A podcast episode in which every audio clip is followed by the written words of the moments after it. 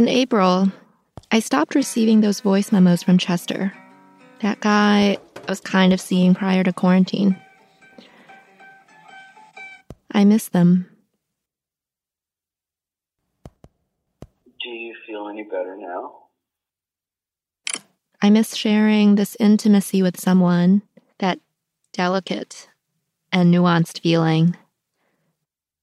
Even though my participants are strangers, they describe what I am longing someone with whom I can share. Sun rises and morning snuggles on cold days, quietly moving about in a house that's earthy, barefoot, and hot water is being made for tea or coffee. There's no talking, just quietly moving and dancing around one another in our morning routines. Maybe going to a farmer's market, doing some yoga together, meditating, having some awesome sex. It's all the little stuff. I mean, holding hands and just being in such deep gratitude. Your heart is overwhelmed. That takes courage to look every day in the face and be like, I would choose this if this were my last day. In creating and facilitating my experiment, I feel powerful. I never dreamed of having this much influence on the romantic futures of other people. I didn't take my responsibility lightly. Hi, I'm Eves, puppet master in charge of the experiment, one that is carefully planned and deliberately researched. I'm also Heather, observer along for the ride, open to all the possible outcomes that can unfold.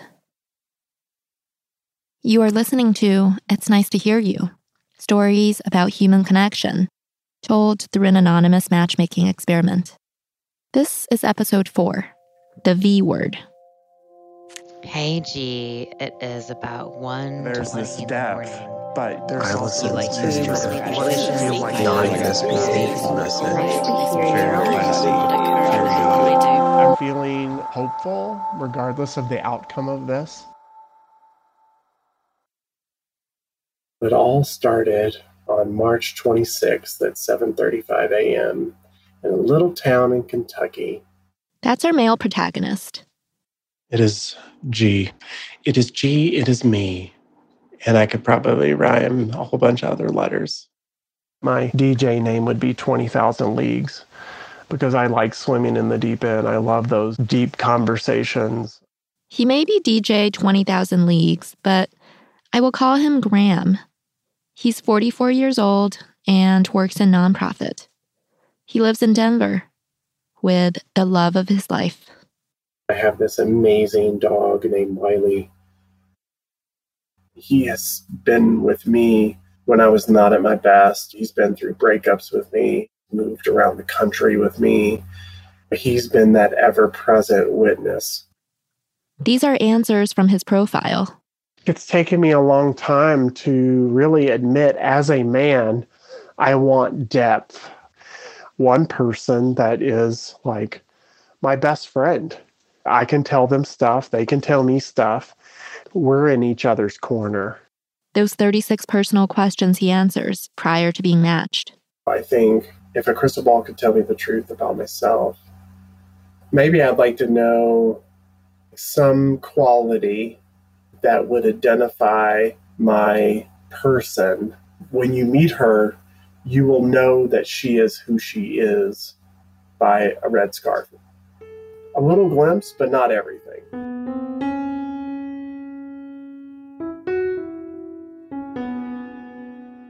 I matched Graham with X.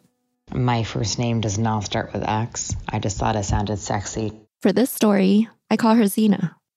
As a disclaimer, I actually know her prior to the experiment, a personal friend who's single and interested in participating.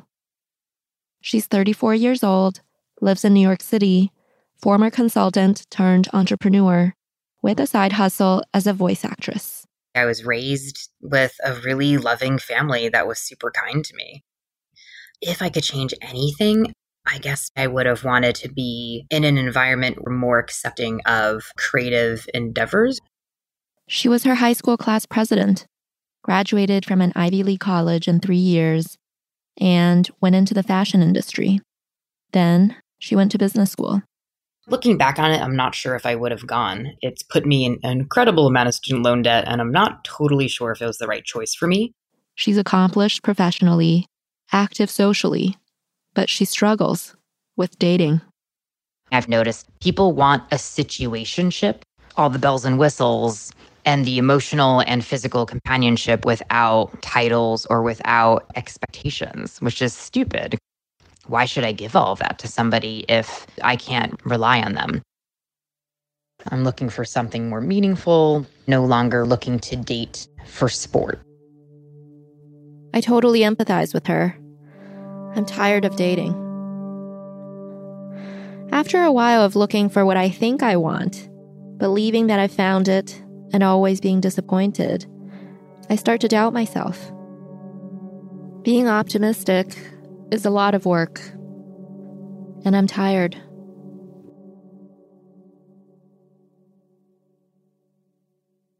On the morning of May 2nd, 2020, I email Zena to introduce her to Graham.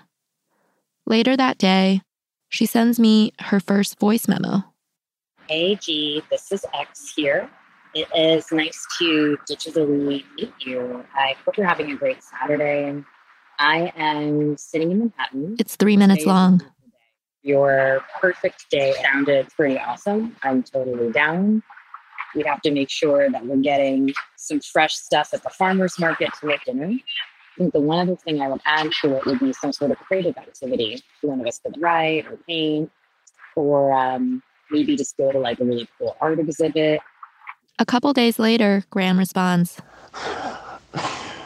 I'm a little bit of a nerd because I feel I should be like, this is Captain G of the USS Denver. The alien life on this planet seems terribly fucked up.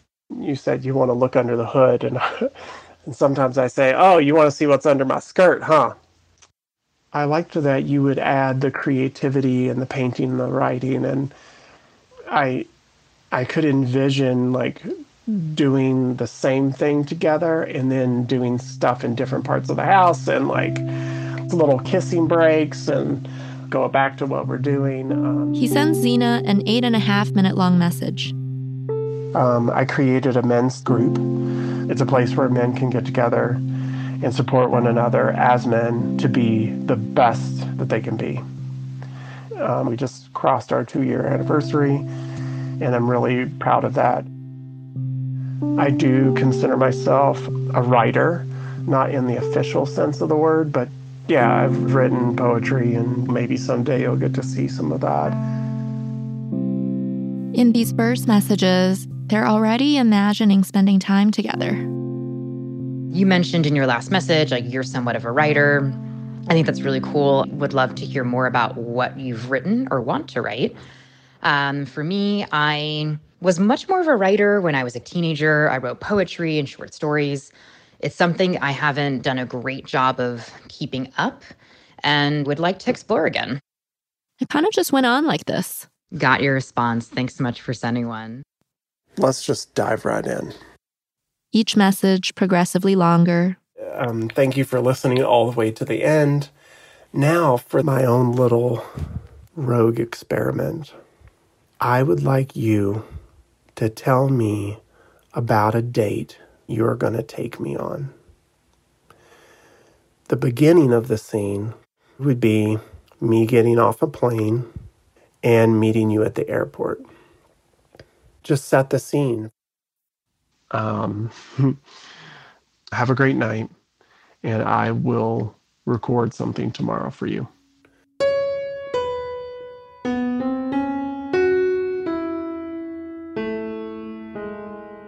The diabolical question that you had what would I do if I were to take you on a date? Love it. Um, So, in about two weeks, I will be on the West Coast. I would be wearing a like matching athleisure sports bra, legging, cute little Runyon Canyon. See some cool nature. To do is go to an art museum and just take in the art around you, the people. We can talk a little bit during it, but we can also be silent while we look at a painting, go to another painting and say, Oh, I'm going to tell you what I'm thinking about this. And I think it's nice where there's not so much pressure to constantly be. Now, you know, it's getting kind of late, the sun is setting. Let's go have some amazing food.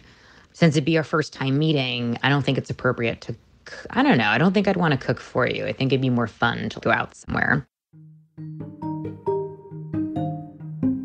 You're like an encyclopedia. I want to read what's on page 232. So you're the lefty, I'm the righty. You are six three, a foot taller than me. I can wear platform heels. 1,800 miles apart, they make each other laugh. You were cracking a joke about the $17 million brownstone, and you were like, that's such a deal. And I cracked up at the same time that you cracked up in your recording. It almost for a moment felt like we were in person, we're laughing together at the same thing. You said this feels like an arranged marriage, which, like, the Grand Tsar mistress basically arranged us, so. I'm their inside joke. Graham refers to me as the Wizard of Oz. Just mean it as a behind the scenes magician. So, I imagine you can discern what that is.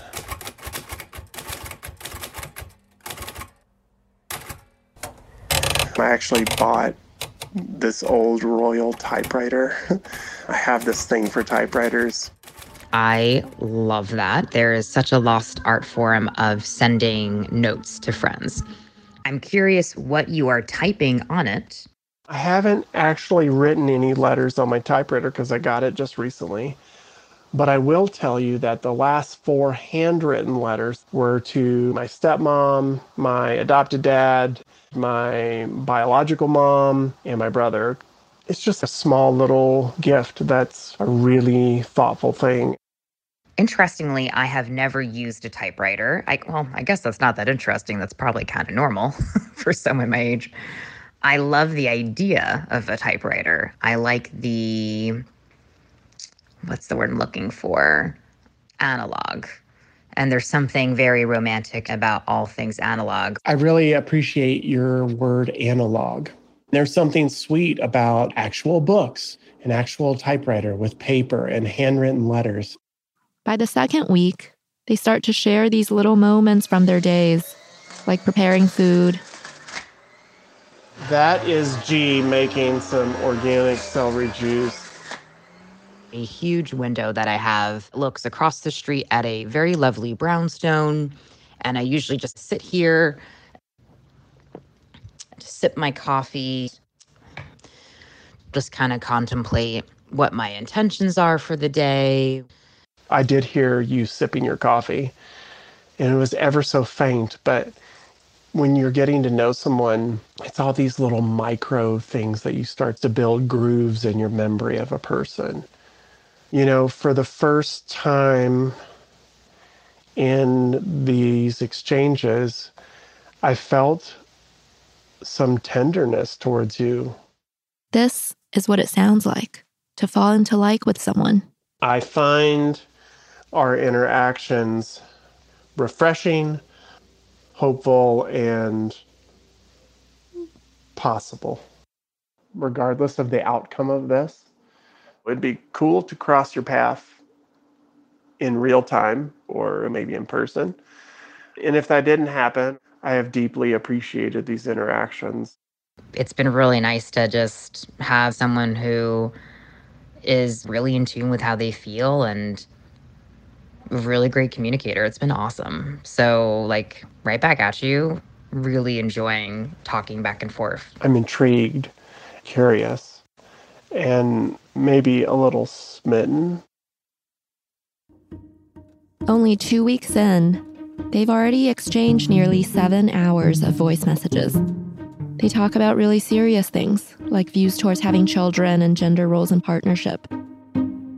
It's now time for the midpoint check in. Graham and Zena speak to the same relationship coaches as the other pairs.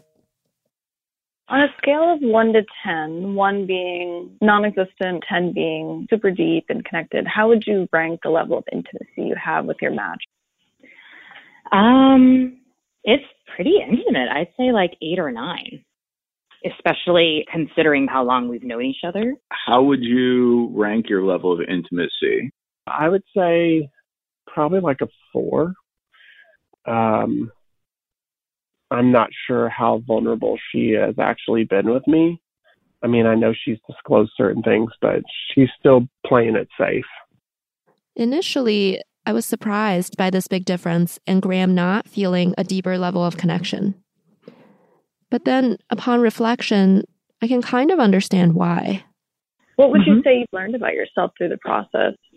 Um, hmm. Um, okay. Um, again, I'm really sorry. I like I'm not prepared to answer these questions. Um, no, just whatever stream of consciousness. It doesn't have to be polished or perfect. Just what comes to mind is fine. Yeah, I guess. So, can you repeat the question again? Zena is flustered by some of these questions in the midpoint check in.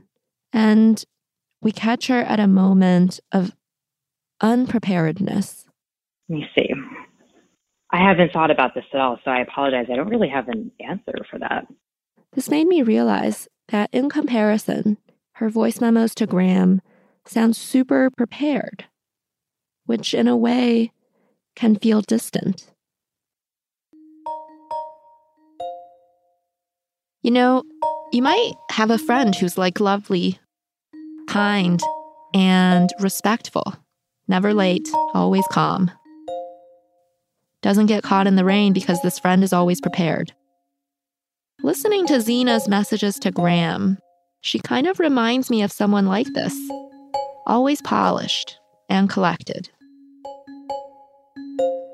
When people are so prepared in this way, it could give the impression that what they're saying is rehearsed. Like something you might hear in a business meeting.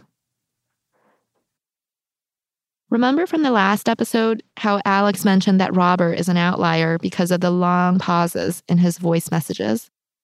Well, Zena is also an outlier, but for the opposite reason. She has the lowest amount of pauses in her voice memos.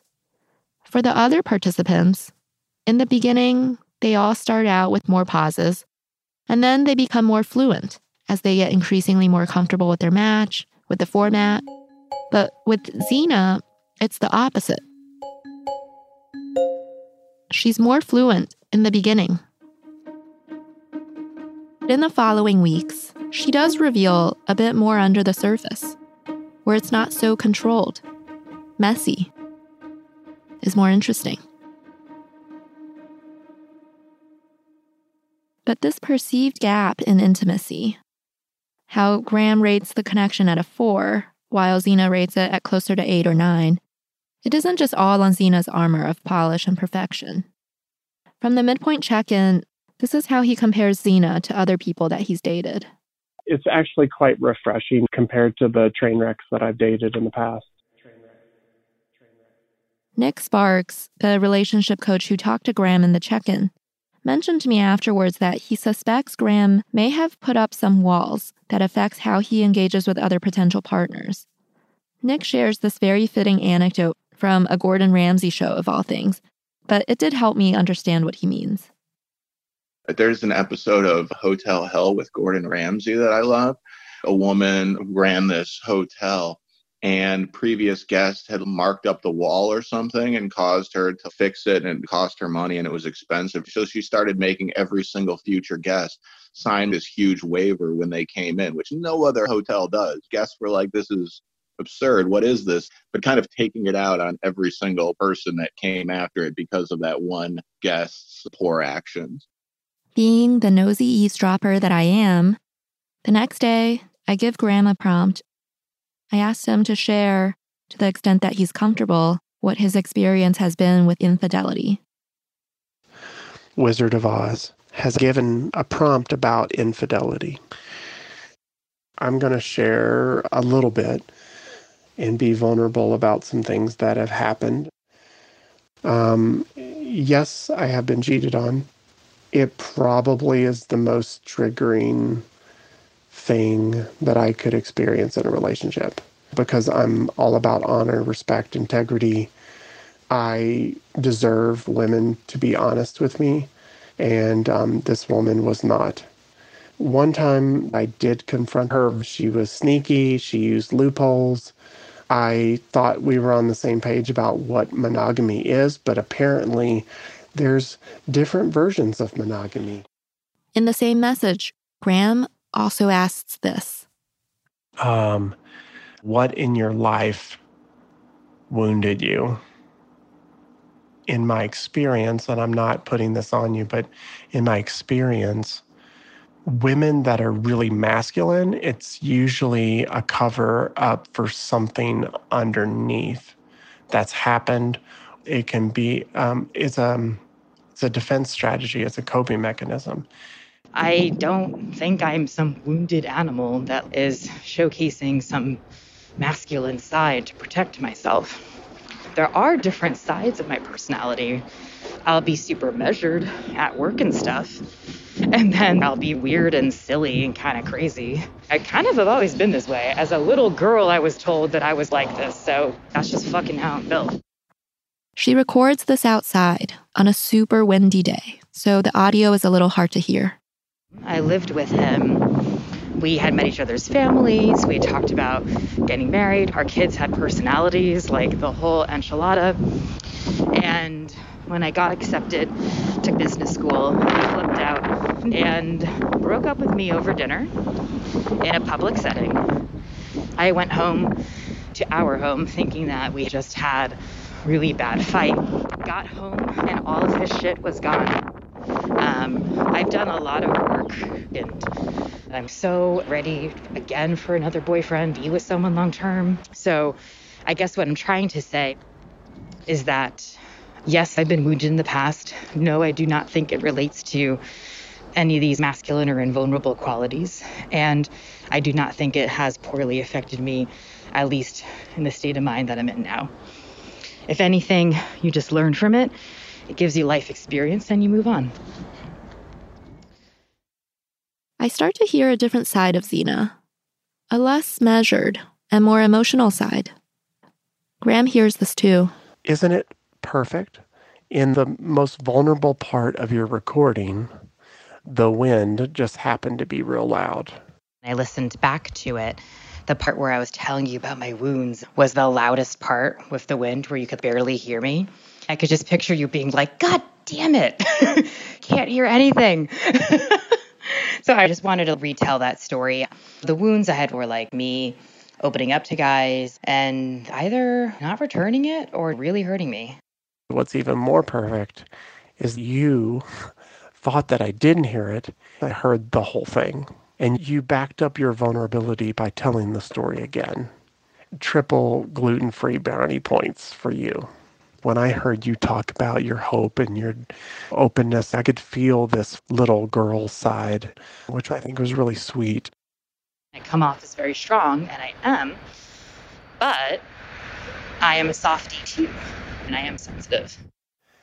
I really appreciate the fact that you, it's almost like you confess being a softie and having this tender side to you. I'm proud of you. I am so fucking hopeful when it comes to love. I love the idea of love. I think it's awesome when it happens. There was one moment when you were talking about love that was just bright, happy, innocent, and hopeful. It's not something that I want you to replicate. It's something I want you to allow. And I was wondering, I don't know if G's been in love. So have you? As we get older, we have an opportunity to really understand love in its depth and breadth. And I'm going to say probably not. At the time, I thought, you know, yeah, I'm in love. But um, no. Sometime in the second week, Graham asks if he could mail a letter to Zena, snail mail style. To preserve everyone's anonymity, Graham would mail it to me, and then I would mail it to Zena. Dear X, this is the letter Graham writes.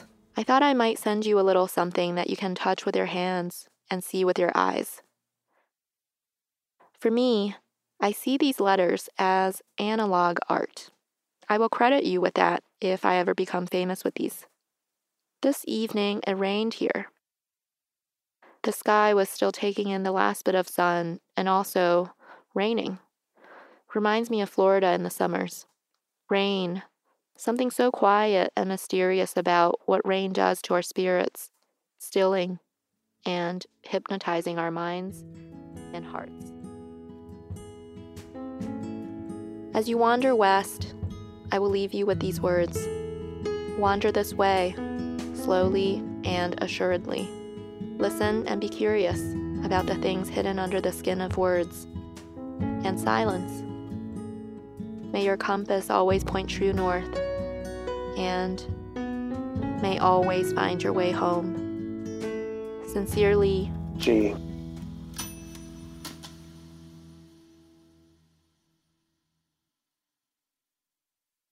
I'm trying to imagine just how much Graham must like Zena to have been compelled to write this and then go through the trouble of mailing it during a pandemic. She is someone worth taking a leap for, falling towards, and potentially getting hurt by. I wanted to thank you for the typewritten letter that you sent me. That was so nice. Like I I honestly received it and was like, "Holy shit, like that's so thoughtful and so lovely." And I'm like, "What's wrong with him? What's wrong with you? I don't understand. You're so nice and communicative and loving. Like what's the problem here?" I'm really glad that you enjoyed the letter and the poetry. My letter wasn't perfect. I'm glad that you enjoyed it. Hearing all of this unfold got me thinking how do we know when people in partnership are moving towards a deeper connection? Is there some sort of scientific checklist, maybe, to assess the level of intimacy based on what has and has not been discussed? You know, there was a lot of early work. I mean, I'm, this is going back like 50 years that suggested there was sort of a stage like process. That's psychology professor Paul Eastwick again. You heard from him in episode two. He is an expert in the study of attraction and relationships. Specific sexual interest and stuff like that would come later. Nasty parts of your childhood would come before that. And, you know, what would come before that would be hobbies and stuff, right? But the reality is, it, it ends up being pretty challenging it's sort of hard to say somebody's moving at a slow or fast pace by looking literally at what they're talking about. If I say something to you that feels threatening to me, that's going to build my sense of intimacy with you. It could have been the most mundane thing to mm-hmm. other people it could have been something that is seemingly very, very trivial. And yet, to me, it was extraordinarily diagnostic about whether or not I feel as though you get who I am. A key word Professor Eastwick said is threaten. In psychology, vulnerability is associated with feelings of anxiety about being rejected, shamed, or judged. Sharing something vulnerable feels threatening. If I share things with you, but don't feel scared by what these disclosures could elicit, no matter how personal and intimate the disclosures are, then I'm not being vulnerable at all. I'm just being open. So I realize there is a difference between being vulnerable and being open. And vulnerability is subjective, subjective to each person and to each relationship. What feels vulnerable to me may be different for you.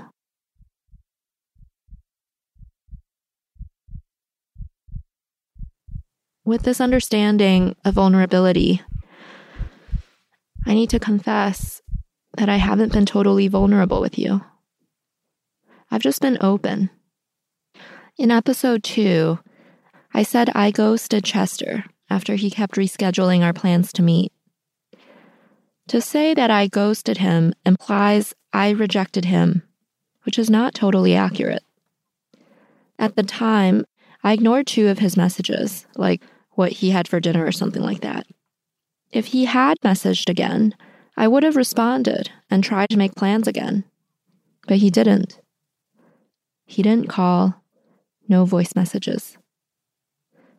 Even though it was my turn to respond, I felt rejected. After hanging out regularly for months, I felt connected to him. But then it just receded into silence. Chester is someone I liked very much, and I thought liked me very much as well. But then I realized that maybe he didn't, after all.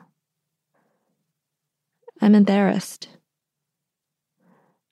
I didn't want to tell you because I didn't want you to think that I'm naive. Or worse, desperate. This unemployed, single, lonely girl in her early 30s making a podcast about her dating life. Sad. It felt safer to just reframe the narrative and say, I ghosted Chester instead.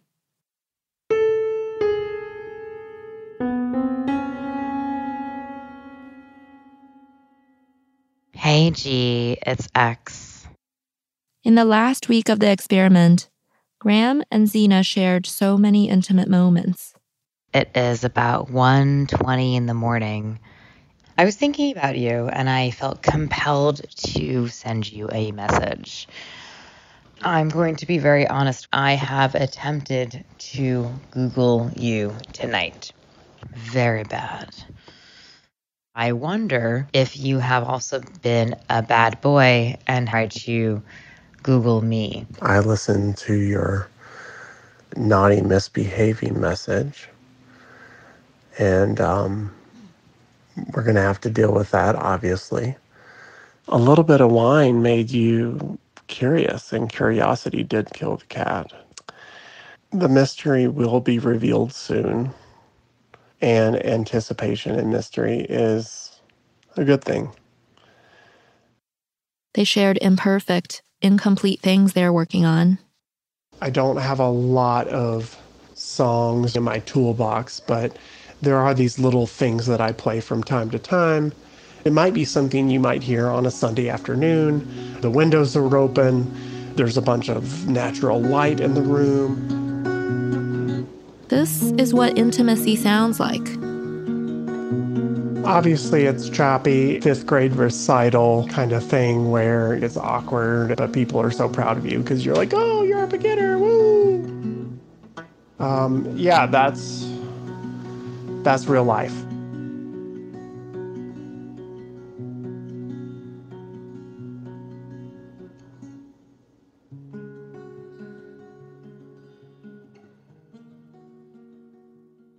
I think Graham and Zena are seeking validation.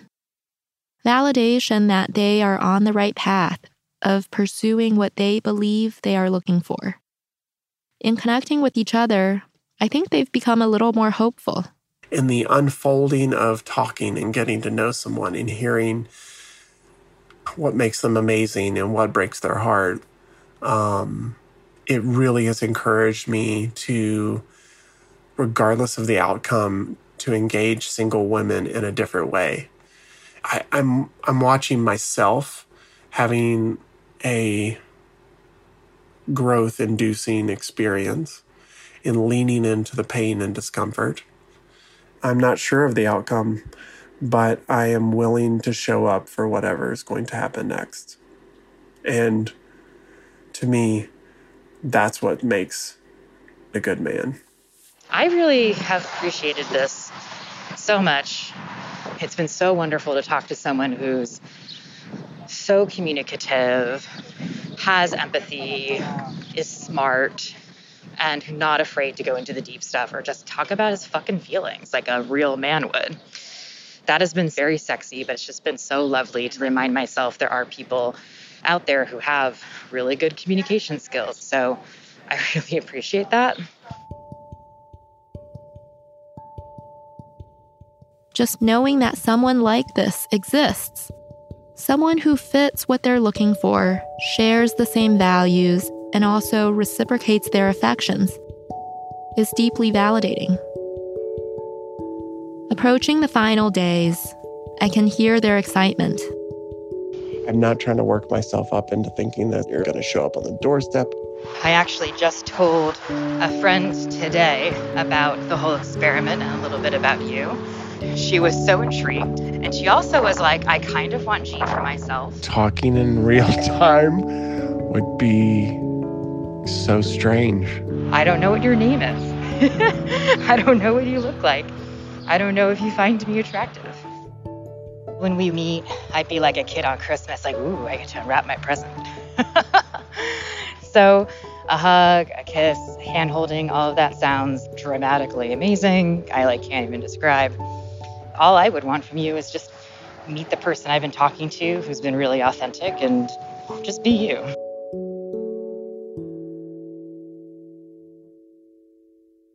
Of course, they don't know the surprise ending to the experiment. Hello. Hello. Hi, this is X. Hi, how are you? Is this G? Uh, yes, it is. Hi. Oh, I didn't know there'd be the two of us on the line. Uh, also known as After 16 hours and 28 minutes of voice messages, they finally find out each other's names. Well, hi. 12 minutes into the call, they finally get around to asking about what each other looks like. Okay. So on your Facebook, there's a lovely photo of you, and that's you with short hair. Do you have the short hair now? yeah. I like this. Uh, I was gonna say naughty librarian look, but uh, that's probably. Naughty librarian. I love that. I think I have some overdue library books that we should probably discuss. when do you want to face chat today? um, right now. Right now? Sure. Give me a second. I'm literally cleaning my apartment. I have on cleaning gloves. Ooh, Let me just like very them sexy. You're- Well, it depends if it comes with a French maid outfit. oh, I can't put that on right now, but these things can be discussed. Right. That is a little too much eavesdropping. Now, you know the story of how Graham and Zena met. it is nice to officially meet you. They do meet in person eventually. That's for episode six. Next time, another story, but not about a pair in the experiment. Heather learns a lesson on communication. I didn't cry when I sent it. I had already cried sufficiently in the previous years. After a couple weeks, we finally meet in a restaurant of my choosing in my neighborhood.